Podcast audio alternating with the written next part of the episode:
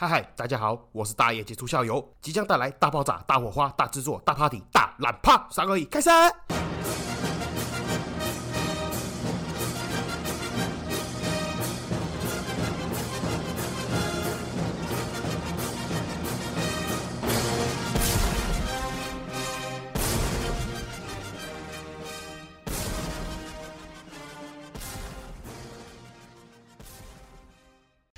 嗨嗨，这里是社会观察日记，我是大家球校友，欢迎回来。好，今天听起来有点有气无力，因为我刚刚才跑去打疫苗了。那今天应该是打完的第二天，全身痛，痛的要死。那可想而知嘞，我觉得我这一集嘞，应该是一边录一边停，一边录再一边停，反正我就慢慢录，录到看什么时候录完嘞，我这一集就上传，希 希望可以在这个礼拜内完成。不过说真的啦，我觉得这个副作用是我可以接受的范围内啦。我自己比较不能接受，就是像那种什么盗汗啊、头痛啊、头晕啊、晕眩啊，然后胃寡啦、无为不为这种的，就是你会觉得这个整个人有气无力，然后注意力没办法集中那种，那是我比较不能接受的。其他像这种全身酸痛，老实讲，因为我自己以前有那个椎间盘突出的问题啊，所以干这个真的是小 case 啊。我跟你讲，所以人家常常会说生病生久了没有尊严，就是这样。你们没有体验过那个椎间盘突出有多痛，你知道吗？因为我是突出压到左脚神经，所以那有时候是真的痛到啊，你走两三步路就会痛，躺下来也痛，坐下也痛。但是相比之下，坐下来是最不会痛嘛。我真的以前最严重的时候会在路上哦，路边走一走，受不了，痛到受不了，我就路边席地而坐。啊，干真的觉得超丢脸，因为你想要干嘛？你比如说你去逛一中街，还是去逛逢甲，然后大家开开心心在玩，然后跟朋友聊天聊到一半，然后你就突然说啊，干不行，受不了，然后你就。路边哎干很脏很杂乱，照样做哎干就觉得超丢脸，但是没办法，你痛起来你真的你也不管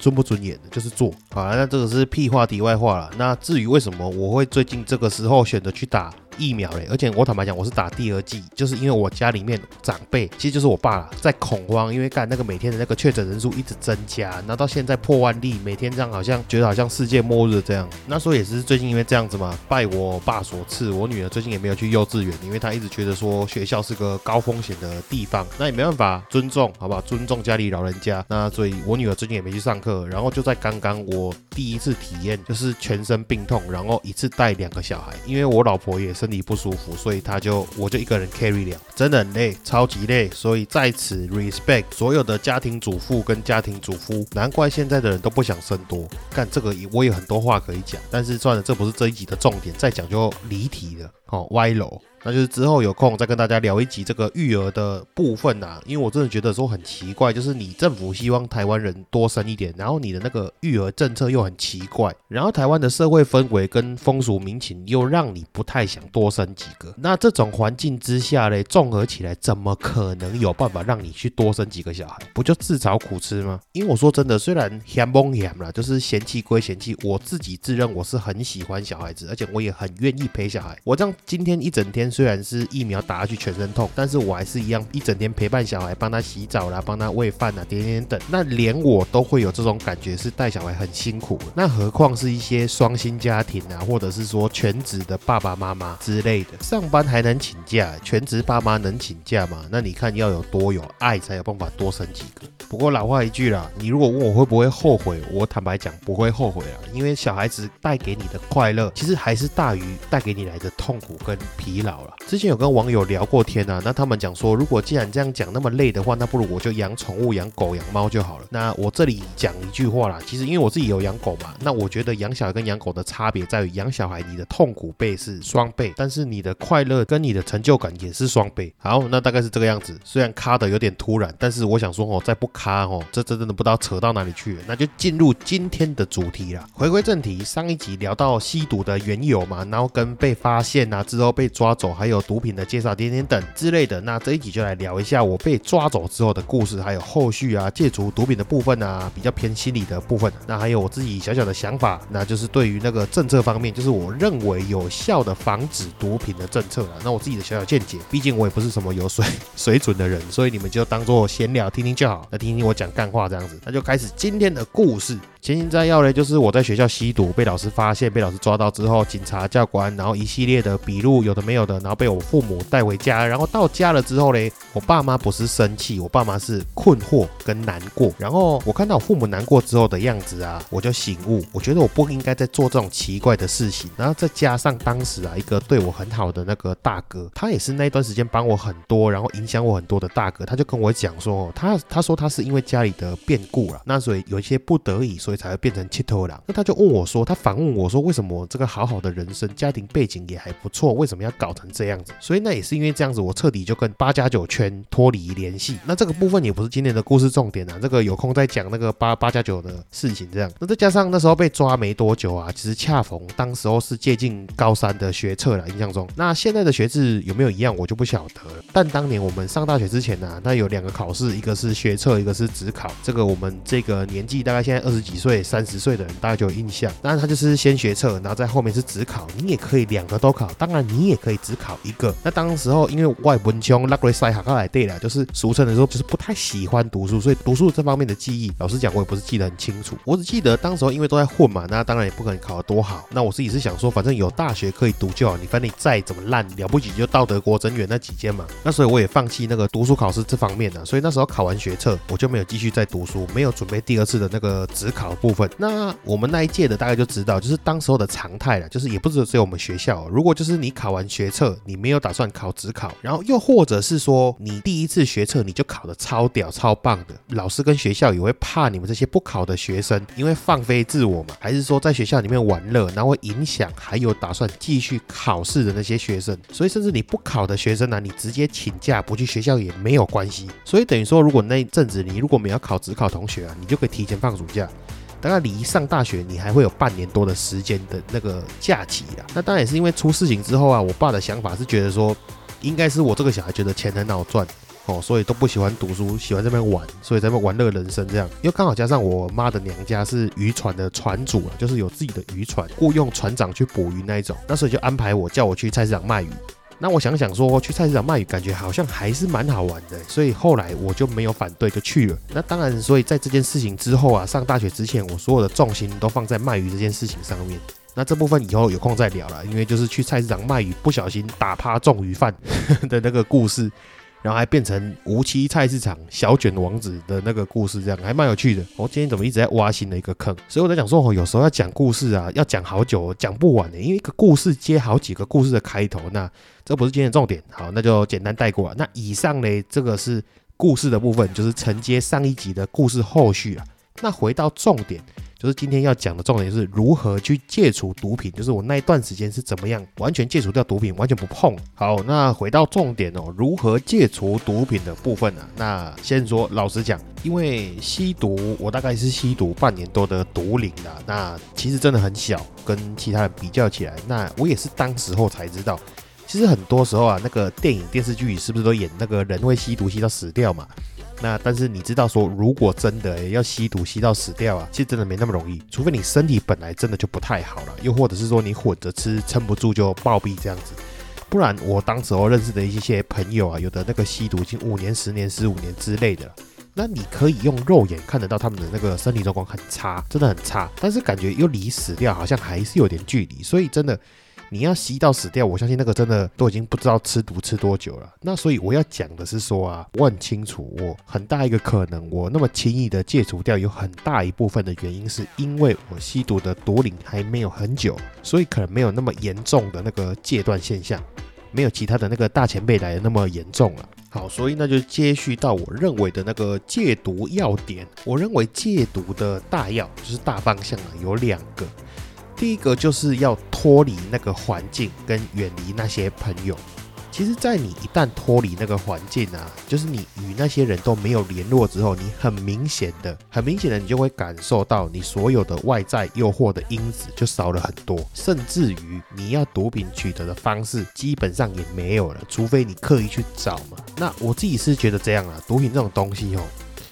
不管是学校教育也好啦，家庭教育啦，或者是说电视新闻媒体、网络平台无微不微轮番的教育之下，不要说你是一个正常人，不要说你是个大人了，哪怕你是一个国小生，都知道毒品这种东西是坏东西。所以我真的会认为说，吼，你当初会因为意志力薄弱去触碰毒品，那你不把你身边这些有害的朋友圈断光。旁边还在吸毒，你说你要出淤泥而不染，我觉得不可能了。你随便朋友打一支 K 婚过来，你会骗自己啊？就是说哇破例一次啦，没关系，那我下次一定不碰了啦，不可能的，真的不可能。所以我认真的，你要戒毒第一件事情就是直接把这些所有有吸毒的朋友圈断掉。可以的话，你甚至直接你搬家也没关系，你脱离原本的那个生活圈。我跟你讲，光是这个第一点啊，你能做到的话，你就直接成功一半。第二个重点就是，如果可以的话啦，你就空出一段时间，然后去找一个你会喜欢的事情，或是去找一个兴趣也好，或是讲难听点，你就随便找一个事情来做，去打电动都好。我这里用一个小故事啦，就是我从我自己。那不光是我自己，还有我当时候那些身边的人发现，就是我发现有在用毒品的人，有一个现象很有趣，就是不管你你是因为吃什么毒品上瘾的都无所谓了。那当你瘾来的时候，你随便拿一个毒品，就算这个不是你平常吸食的那一类毒品也没关系，也可以指引。我这样讲不知道听众听不听得明白啊，就是我用比较实际点的代入，可能你会比较好理解。那假设啊，假设我是长期使用安非他命的。那今天我引来了，我手边只有 K 他命，结果哎，竟然吸 K 他命也有指引的效果。那明明他们给你的带来的一个是兴奋剂，一个是松弛剂，明明给你的效果是不一样的。甚至你也不是吃 K 他命上瘾的，那竟然 K 他命可以拿来止安非他命的瘾。所以我就很好奇啊，那真正成瘾的究竟是毒品的本身，还是我们心里面的那个依赖性？我觉得到后来我发现说，吸毒好像只是一个能够脱离的，带我脱离现在痛苦的那个状态。所以好像只有一个东西，它可以暂时的带我离开，远离这个痛苦的环境啊、思绪啊、点点等，好像这样就好。举这个实例，像是我刚刚讲到的嘛，就是我那时候全心全力的投入在卖鱼上面。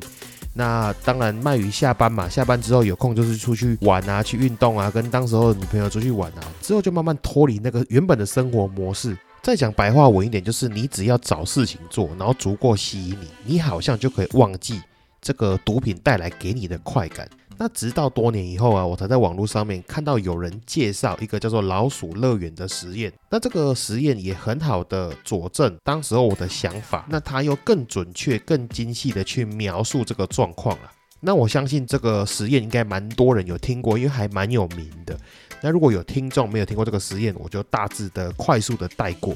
那要讲到这个实验的之前呢，首先要先讲到。有两个实验，在这个老鼠实验之前更早的实验，那就是早期的社会认为毒品呢是由生理上，就是由这些毒品的化学药质引发人体内对这个药品产生依赖性，所以才会造成毒品上瘾。那为什么会这样子推断呢？是因为当时候有个科学家，他经过两个实验去证明这个毒品呢，它有强烈的上瘾性。一个是把一只老鼠单独的关在一个笼子里面，那那个笼子里面空荡荡的，只有水跟食物。那水的部分有两个水源，一个是有毒品的水源，一个是没有毒品的水源。但是他们发现那个老鼠竟然可以不吃不喝，就为了去吸那个有毒的水源，那就一直吸毒，一直吸毒，直到死掉为止。那这是一个实验。另一个实验呢，也是一模一样，就是把一只老鼠关在一个空荡荡的笼子里面，一个水源是有毒品的，一个水源是没有毒品的。但是他们这次在有毒品的那个水源前面。布置一个带电的区域，就是老鼠经过就会被电到吱吱叫。但是他们发现老鼠一样怎么选都是会去吸毒，而且他们宁愿被电到吱吱叫、电到奄奄一息，也要穿越那个带电区去吸食毒品。所以他们才会由此的去认定说，老鼠无论如何，就算不吃不喝，就算被电到吱吱叫，也要吸毒。所以这个毒品具有强烈的上瘾性。那但是这个故事的主角啦，这个亚历山大心理学家他不是这么认为的，他。认为说是因为这个实验设计本身制造的这个环境才会造成这个老鼠去吸毒，所以亚历山大呢他自己做了一个实验，他布置了一个大型的箱子，里面有吃不完的各种食物啦，有玩具啦，有隧道啦，有游乐设施啊，甚至有很多其他的老鼠可以去交配。那里面的水源呢，一样放一个是有毒品的，一个是没有毒品的。结果奇怪了，经实验结果发现。竟然没有老鼠会想要主动的去喝那个有毒品的水源，除非就不小心喝到了。那他发现不小心喝到的老鼠也会因为有放毒品的那个水，因为苦苦的嘛，竟然也不会再次去使用。就是他们除非不小心喝到了，不会故意去喝这个有毒品的水源。然后一开始大家会想说，那就是可能是巧合吧，或者是说这个实验环境造成本身。这些老鼠都不喜欢去喝那个有毒的水源。那没关系，他就基于这个基础之上，再进一步的把老鼠乐园里面的老鼠，像之前的实验一样，关到单独的一个笼子里面，空空的，什么都没有，只有两个水源，一个有毒品，一个没有毒品。结果发现这个被关到单独笼子的老鼠，它又迅速的就变成了瘾君子，开始吸毒上瘾。然后再进一步嘞，他把这个变成瘾君子有吸毒的上瘾老鼠。再把它抓回去老鼠乐园里面，哎，老鼠竟然又不吸毒了，甚至老鼠也出现戒断现象了，它会畏缩，哎，畏瓜，哎，错，会抖，但是他们最后还是选择不吸毒。所以亚历山大最后就得出了这个结论了，就是你们把老鼠孤零零的关在这个笼子里面，它什么事情都不能做，什么事情都没得做。讲难听一点的，它不吸毒 还能干嘛？就是它的人生，它的鼠生啊，没有目标了。也没有其他事情可以做。那反之，你把成瘾的老鼠丢到老鼠乐园里面，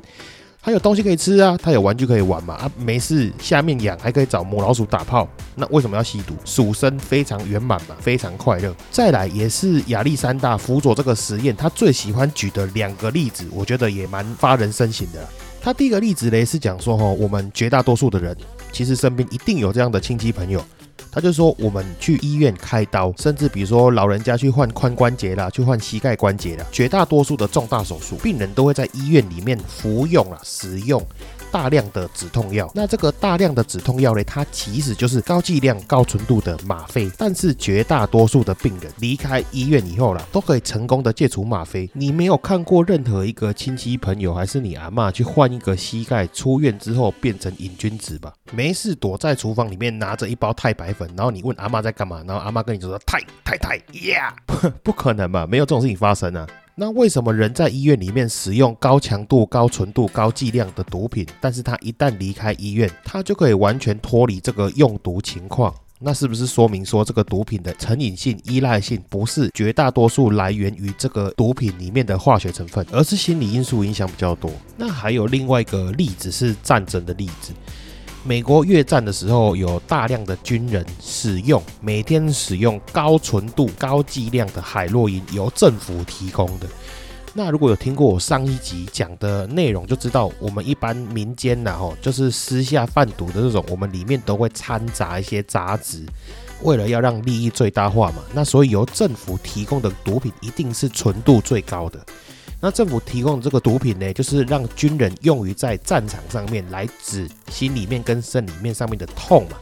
因为靠腰，你每天旁边那么多死人，有时候不小心你还被流弹打到腿、打到手、打到脚。那神奇的是呢，这么多军人大量的使用毒品之后，越战结束后，他们回到美国，竟然有九十五趴的人是直接停止使用毒品，再也没有吸毒了。所以这两个例子很神奇啊，因为没有人强迫他们戒毒，也没有人在旁边监督他们，叫他们停止吸毒。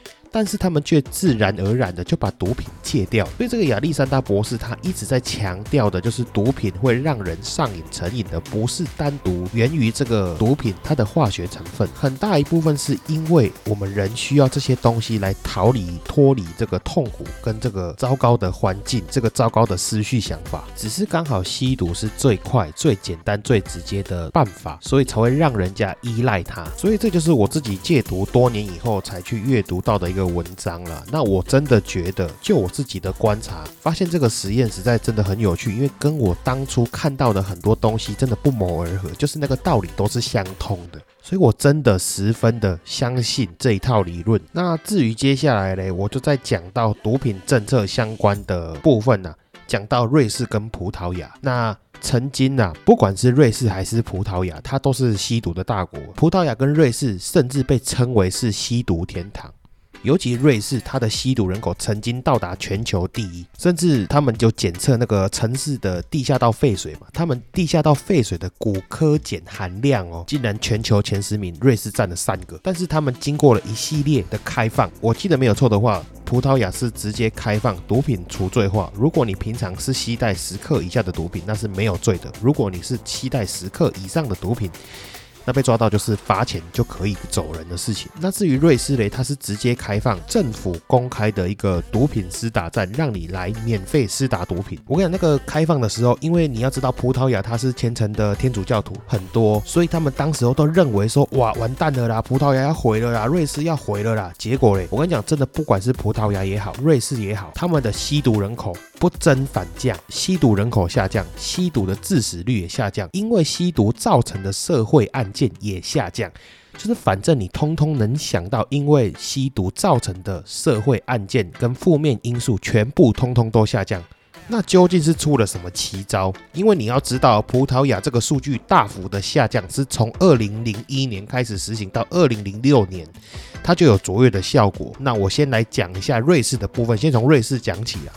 那我刚刚讲到嘛，瑞士它是推出了政府公开的一个吸毒站，让瘾君子可以到政府的施打站去吸食、去施打毒品，甚至可以去领毒品。但是有前提，就是你要接受他的治疗，因为他们把瘾君子、毒贩当成是病患嘛，所以你要接受他的治疗。而且他们的政府单位也很直接有效的可以去了解这个来领取毒品的瘾君子，他到底发生了什么事情。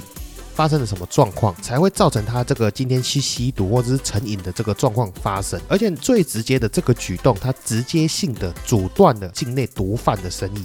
可以很简单的理解嘛，政府发的高纯度毒品，而且又不用钱，那为什么民众这些瘾君子他要去跟黑道、去跟毒贩去买毒品？那是不是？那你想看看这些领取毒品的人，政府可以直接性的关怀，然后这些 under table 的那个毒品交易又可以直接的消除掉不见了，是不是最直接的就可以减少了许多大多数的社会案件？那至于葡萄牙嘞，它是把毒品除罪化。把原本的瘾君子变成病患，跟刚刚的那个瑞士是一样的意思。他就是认为这些人他已经是生病，所以他把这些防治毒品的预算拿来变成去辅导这些病患，不管是他们的身体状况，或是他们后续的生计问题，甚至是创业贷款都可以。为什么？因为你有坐过牢的朋友，你就知道，或是你身边有坐过牢的就知道，你像台湾一样，你把这些人变成烟毒贩，你把他关到监狱里面，你再放出来，最简单的，他们的生计跟他们要找工作就非常的困难，因为他是背着罪犯这个身份。但是你像葡萄也好像瑞士也，他们是背着病患的身份，主观的社会，大家每个对他们的眼光就不一样的感觉。或许有人会觉得说这种行为好像没有什么了不起，但是事实也证明。我刚刚讲的嘛，二零零一年葡萄牙开始实施这个政策，它五年的时间到二零零六年就让葡萄牙吸毒比例降到全欧洲最低，然后再加上最后一个，我再提一个是大陆的那个毒品施打统计，我记得没有错的话，我看里面的显示，吸毒的人口里面有九十趴的人。是学历国中、韩国中毕业以下哦，那有五趴是完全没有读过书，完全不识字。所以我讲了这一堆的故事跟这堆政策，国外的政策是要表达什么？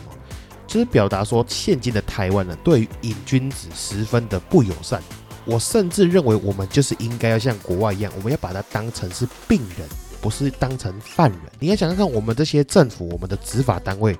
他就是发现这些瘾君子吸毒，然后把他抓起来关一关，然后再放出来。但问题的本质有解决吗？没有解决。没有人关心说他们到底为什么去吸毒？是因为婚姻状况出问题吗？还是因为精神压力有问题？还是甚至因为工作不顺遂？还是因为是比如说长期身体病痛？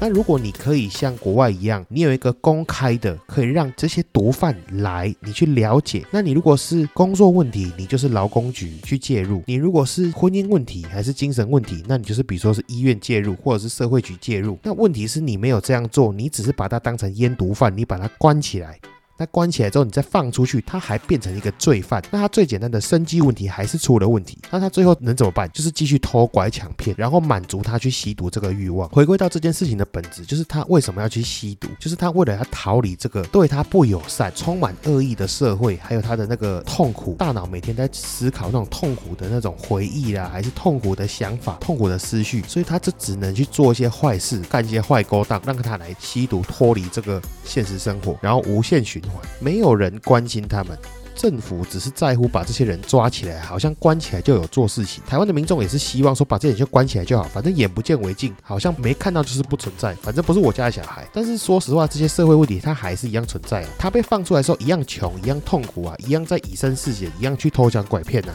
那骗到了钱再来买毒品。让他去脱离这个痛苦的现实社会，直到死亡。我觉得这就是现在最可怜的现况啊。还有一个重点呢，就是如果你有朋友或者是你自己有去关过，你就知道我在讲什么。你把吸毒的人当成是烟毒犯，当成是罪犯，然后把他们关起来。你有没有想过一个问题？就是那么多流氓都会说进去蹲、进去关、坐牢，他是进修的原因，就是因为监狱里面有太多跟他们相同背景的人，他们平常想要交友都还不知道去哪边找新的朋友认识。本来一个吸毒的人就已经够负面了，你把一群吸毒的人关在一起，还让他们彼此有机会认识。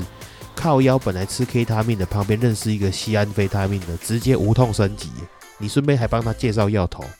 你不觉得这种方法很奇怪吗？这还不是最惨的，你有没有想过一个情况？假设我啦，我拿我自己来当举例啦。假设我是一个正常上班族，某天因为压力太大受不了，跑去吸毒，然后被警察抓到，然后我以烟毒贩的身份被抓去管，结果这次被关出来之后，我的公司把我炒鱿鱼，因为我有犯罪的记录，所以我找不到工作，因此我感到更痛苦，我再跑去吸毒，我又被抓到第二次。结果我在监狱里面认识大哥，他一样是吸毒的。一问之下，发现他的所得金钱来源是犯罪，干这些坏勾当赚的钱实在太快太多了。那因为本来我的身份在社会上就已经不好找工作了，我今天恰巧有机会认识一个黑道老大，那是不是等于间接叫我加入他们当坏人？所以我的意思就是，你把吸毒的人当成犯人，不是把他当成病人，把他关到监狱里面。你是怎样？你是希望他帮他介绍药头，顺便再帮他介绍工作吗？这到底是什么奇怪的防治方法？最后的最后了，我的心得，我的小小心得，因为我也不是一个很正经的人。虽然这样讲了，就是这样子去开导，这样去跟大家宣扬说戒除毒品的方法很奇怪。但是我老实讲，我觉得如同我刚刚所说，三岁的小孩子都知道毒品不是好东西。